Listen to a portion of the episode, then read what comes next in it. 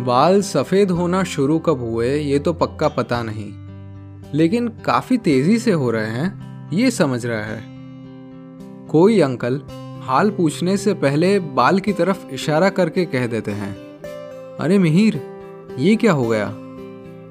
तो कोई आंटी अचानक से कॉन्वर्सेशन के बीच में कॉन्स्पिरसी थियरी डाल देते हैं। कोई टेंशन है क्या मिहिर? वैसे मैं जानता हूँ कि ये सब मेरे शुभचिंतक हैं। शायद मुझे देखकर उन्हें वो दौर याद आ जाता है, जब उनके बाल सफ़ेद होना शुरू हुए थे।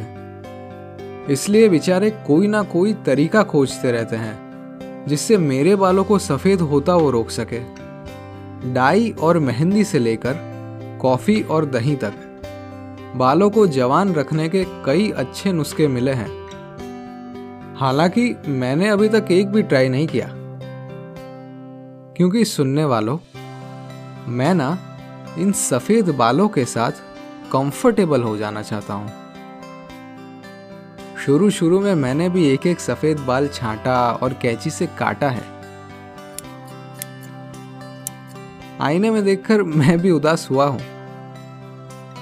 स्कूल में हम लड़के महिला मित्र सेट करने के चक्कर में घंटों तक अपने बाल सेट करते रहते थे। कॉलेज में बाइक भगाते हुए अपनी लंबी जुल्फों में हाथ हमने भी घुमाया है। लेकिन यार अब ना, बाल सफ़ेद हो जाना चाहते हैं।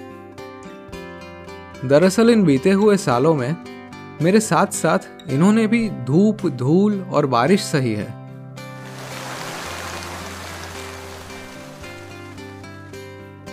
और जैसे मुझ पर इस बीते समय का असर दिखता है, वैसे उन पर भी दिखता है।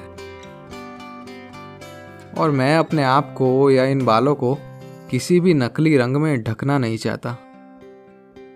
मैं बस इन सफ़ेद बालों के साथ कंफर्टेबल हो जाना चाहता हूँ।